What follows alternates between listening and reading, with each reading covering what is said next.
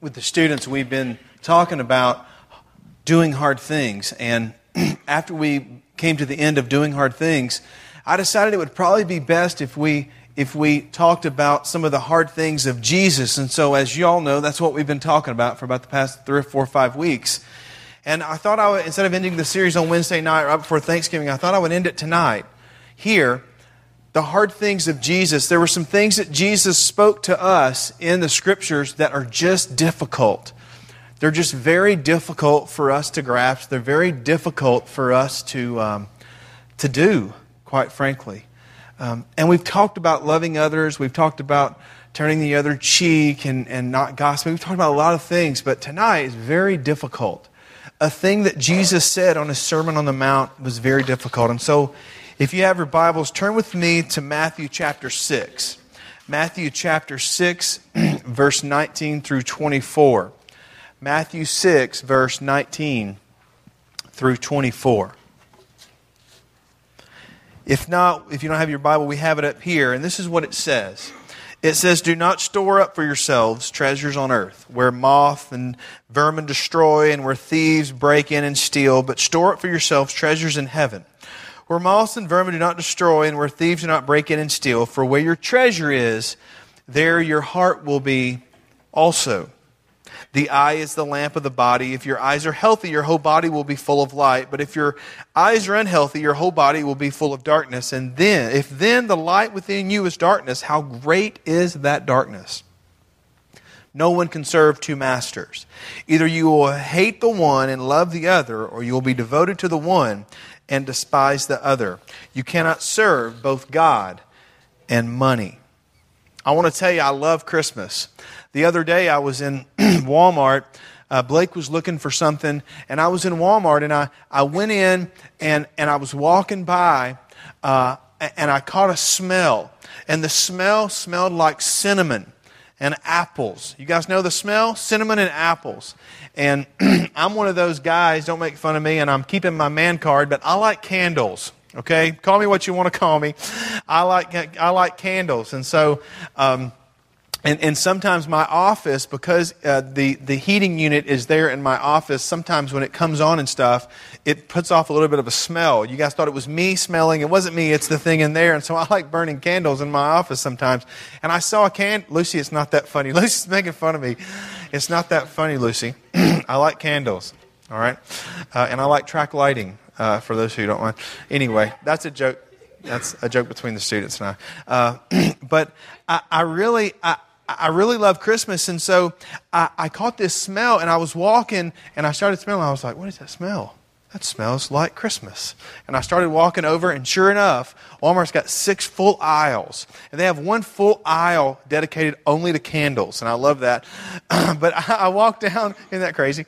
I walked down, and uh, um, and I. Uh, I started looking at all the Christmas stuff and the Christmas ornaments. And, and we have this tradition where every year we go out and we pick one ornament for the family to put on the tree. And I started thinking about that and thinking about Christmas. And then I went back to my childhood and started thinking about um, Christmas and I don't know. There's something about Christmas I really like, and one of the things I used to do is I used to I used to get the Sears Sears book, the Sears Roebuck book. It was about that thick, and it would come. It would be the Wish book, and I would take the Wish book, and I would take my my pen, my pencil, and I would go through, and I would circle the page numbers, and I would get a piece of paper, and I would write down what I wanted, and I would circle everything. And I want to tell you that doesn't happen anymore, because what happens now is is that is that our kids they go online and and I get wish lists. I no longer get wish lists of like you know the cute ones that you write. You know like I want a toy this or I want that. I get I get emails with links to the site of what of what they want. All right, that's what I get. I get links. You know, oh, here's an email from Blake. What's this? Oh, it's a link to a toy he likes. Uh, he'll go online and start looking for toys and say, I really want this, and he'll copy and paste. And it's funny that he can even do that. But but uh, I do. I get links of things that I want. But that's how wish lists are these days. I love Christmas.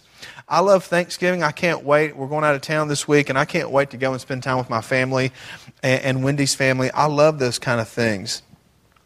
And then uh, talking about Christmas and everything and the holidays, and we get so caught up in stuff. And then Jesus comes in in Matthew 6 and he says this scripture, this hard thing. So I want to tell you something. You can't love uh, money uh, and God. Can't, can't worship. Can't worship both. And it's like, wow.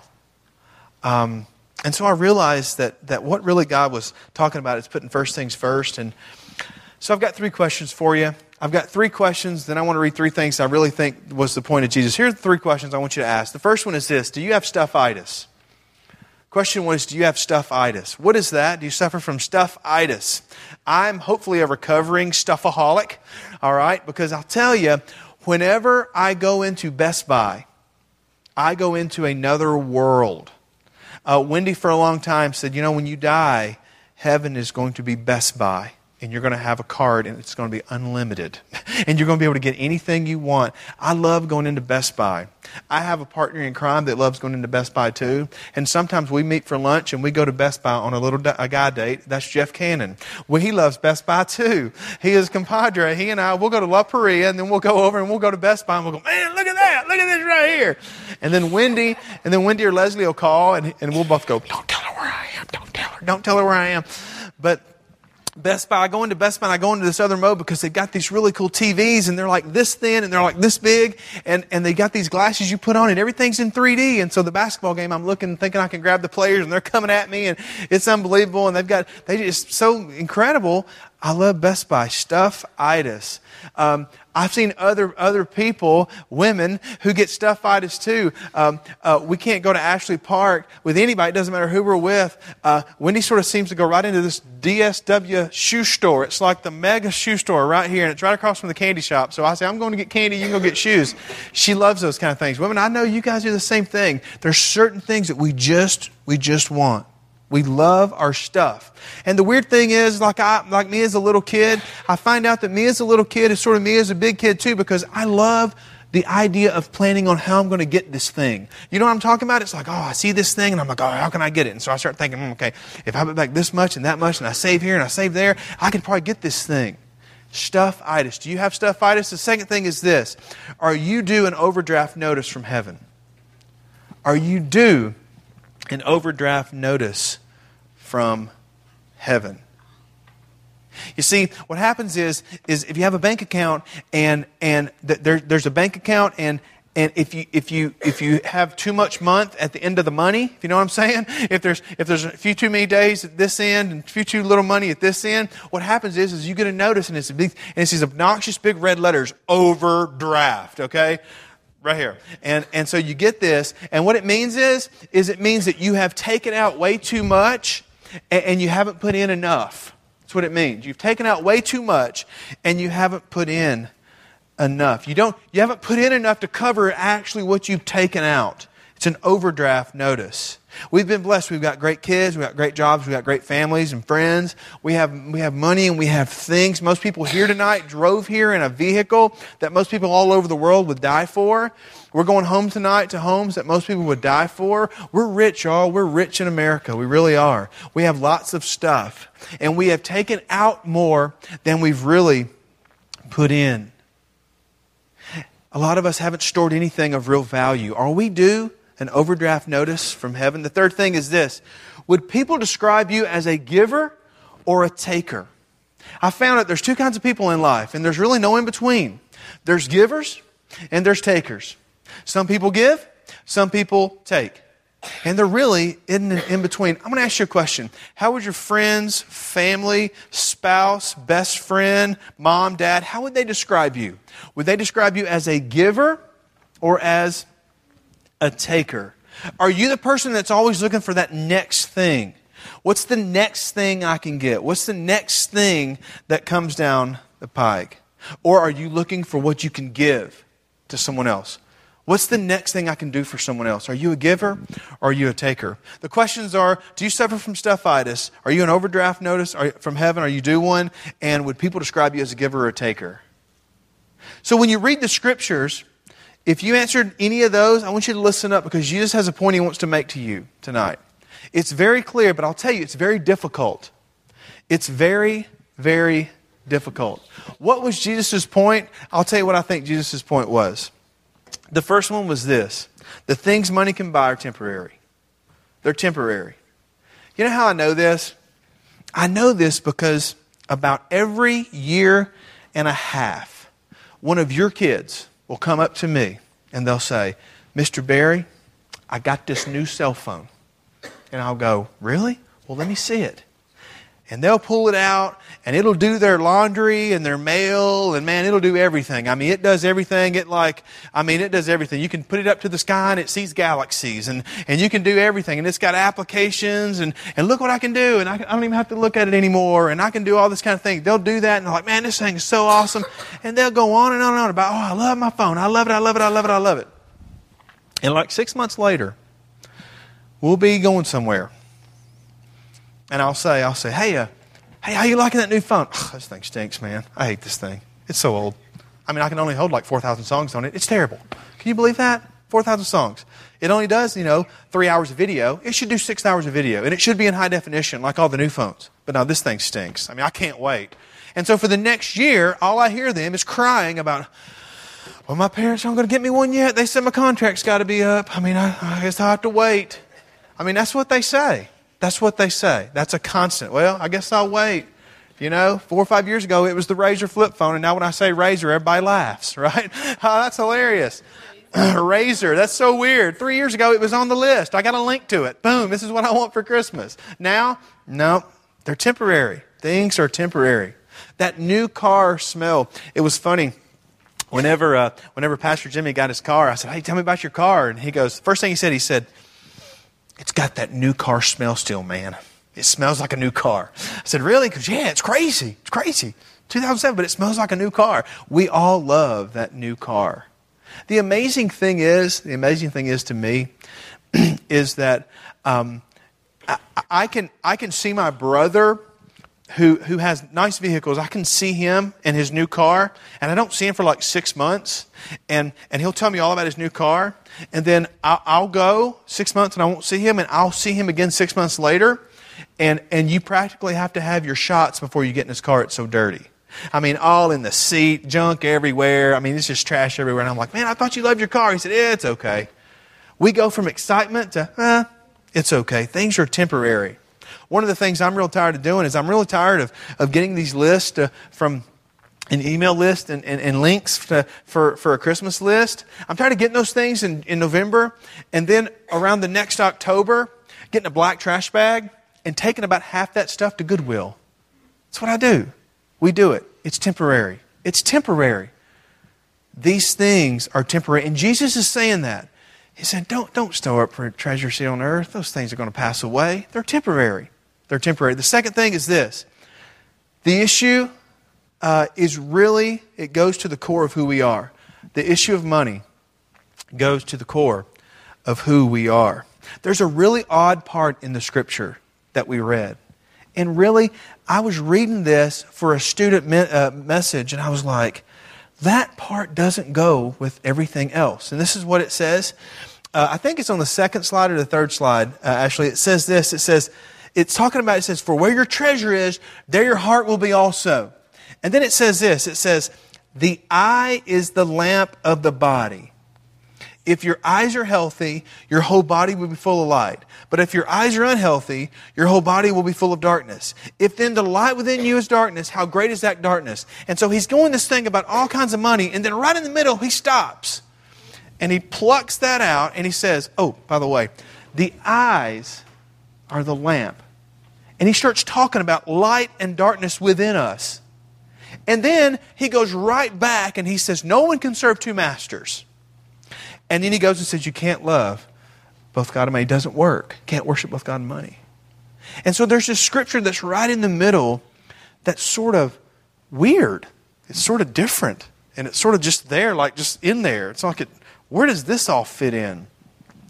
And I thought about it for weeks. I was like, what does this all fit in? And then I realized it fits in perfect. Because at the core, money is really at the, it's a core issue with us. It's internal. It's not external. It's it's an internal thing. The things that we place value in tell the story of our life. It just does. There's an old there's an old test you can do. Uh, we don't really use the checkbook anymore. Uh, we do a lot of stuff online, but you used to be able to look and you can just take your checkbook and open up and start flipping through.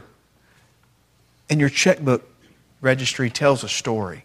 It tells a story within us. I found, y'all, that most people that are looking for stuff and they always want that next thing and they always want that next thing and they always want that next thing, they're really looking to fill a hole within themselves that only God can fill. They're, they're really looking to do that.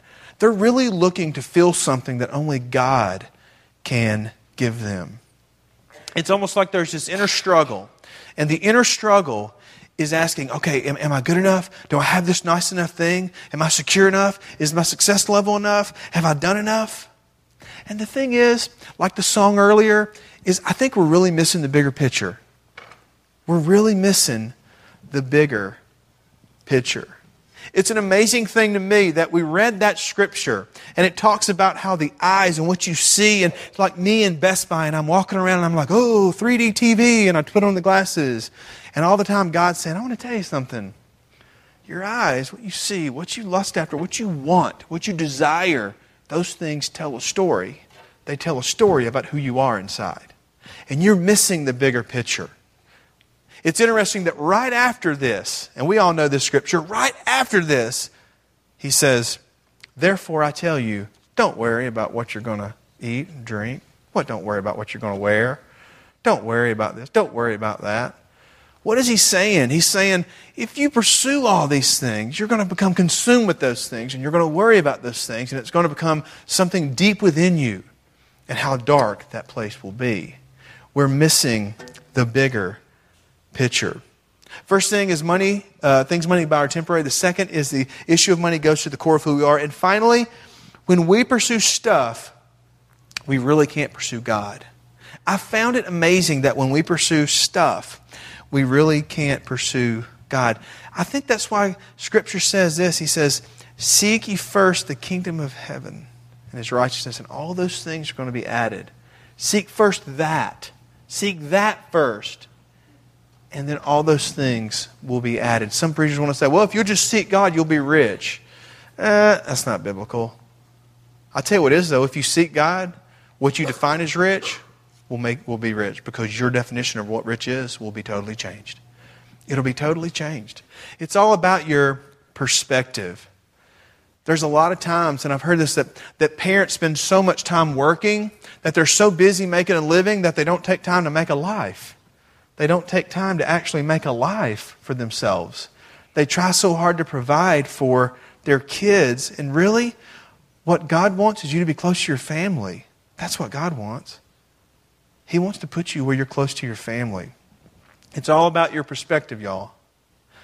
I heard a story, and if I'd heard this, if I'd gotten this story through an email, I would have, I would have went on uh, Snopes and I'd have said, "That's not true. It's just one of those sappy forward things that you get."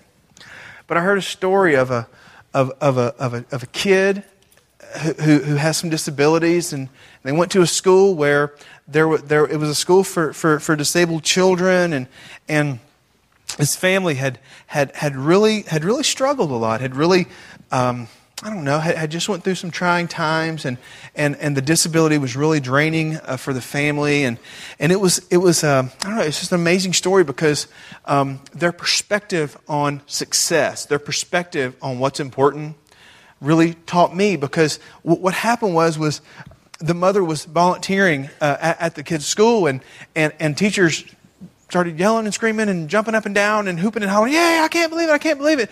Ran in and got the mom, and they said, "You're not going to believe what happened." We, we drew this picture of a stick person. And, and, and for the first time, they were able to trace the stick person. First time ever. And there was such celebration. And so what happened was, was she was real, she was real happy. And so they took the picture and they took it and they put it in a car. And then they went to pick up their other kid who was at another school. And when the kid got in, they were like, hey, hey, um, what's this? Oh, that's what your sister did. Are you kidding me? Wow. I wonder if they can do it again. Can they do it again? So when they got home, let's see if they can do it again. And started working on that and got excited. And the kid had a little bit of difficulty, but I was like, you know what? Who cares? Let's just celebrate that they did it one time. Let's celebrate.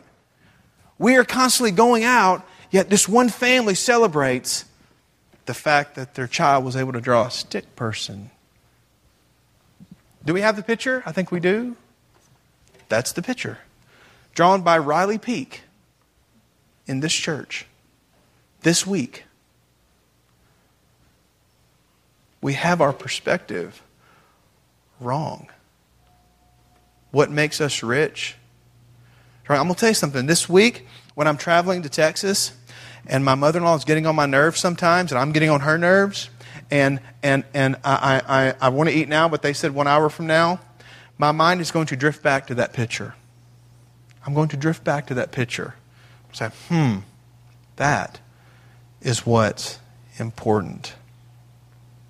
I want to tell you, God never instructed us to work 70, 80, 90 hours a week. God never instructed us to go out and get all kinds of stuff. It all seems to fall together when we seek God. He seems to give us the right perspective. He just does. He just does. I was looking for an, a good example of this, um, this message. I was just searching. And I'd remembered, I'd remembered um, this, this song, The Cat's in the Cradle, from way back. And um, I went on YouTube and I started typing in Cats in the Cradle. And that video came up. And I loved it. And so, got it, did a little bit of editing on it. And there was something, I, I, the second time I went online, I was doing editing, and I, I, listened to the song, and I just loved the song. It just kept going over and over again. And, and, and what happened was, was I looked, and in YouTube, you can comment on things. You can make comments. And there were literally pages and pages and pages and pages and pages and pages and pages of comments under this that video. And I want to read you some of them. This is one of the comments. My dad loved this song. He died two weeks ago and sung this all the time. Dad and I had a close relationship, thankfully. The next one said this it says, Every time I hear this song, I get a lump in my throat. My dad's still around, but at 85, he's seen better days. I've got two little fellows of my own, and because of this song, I devote as much time to them as I can. The next one said this My dad died when I was 10 from a drug overdose. He was in prison till I was in second grade, and he was in and out till he died. I cry every time I hear this song because I think about him. I hug and kiss my sons before I go to work in the morning, and when I return home, make each minute count with your young ones. Attention dads, spend some time, fix their bike, cook them scrambled eggs, chase them, chase some bad guys, build something from wood. You won't regret a minute that you spent with your kids. The next one said, My father left when I was seven, and I haven't seen him since. I'm now 23, and this is interesting. A father should devote their life for their kids and not neglect them. The next comment said, I would have loved to heard those words, I'm proud of you, before my dad died people pouring their hearts out on a YouTube video. Another one said, Hopefully, after being uh, tapped on the shoulder again by this song, I can change my life before my kids are all grown up. There are, there are more important things than work. I hope I can save what's left, and I pray that it's not too late. Thank you again for the reminder. And finally, my dad left when I was five and never had time for me. I only saw him for a month in each summer. I never wanted expensive gifts or material things, just time with my pops and he never had time. Now I'm grown and my father's getting older and in bad health. Now he wants to spend time with me. But honestly, now I can't find the time. Jesus taught us a hard thing when he taught us about following after material possessions and money. And he said this He said, You can't worship both. I want to encourage you throughout this holiday season that really starts now. I want to encourage you to make sure that you keep focused on what the things that are really important. Make sure you keep focused on the things that are important and that you truly value. Enjoy your family. Enjoy the blessing. Enjoy the richness that God has already given you. And whenever you start to get angry or frustrated, or whenever you start to get a little upset with someone over the holidays, think back to that picture. And maybe that'll draw your heart back to where it belongs. Let's pray. Lord, we love you. We thank you, God, for who you are. I'm so thankful that you're a, you're a giving God to us. And Lord, I ask you that we would recognize the gift that you give us. Lord, I'm thankful for everyone here, for the students and the parents and everyone else who's here. God, I'm, I just ask that you would, um, God, let us be reminded that even though it's a hard thing that you ask us to do, that in the end, we will be more filled, more blessed, and really more rich for following your plan for our lives, God. Let us get on track with that. In Jesus' name, amen.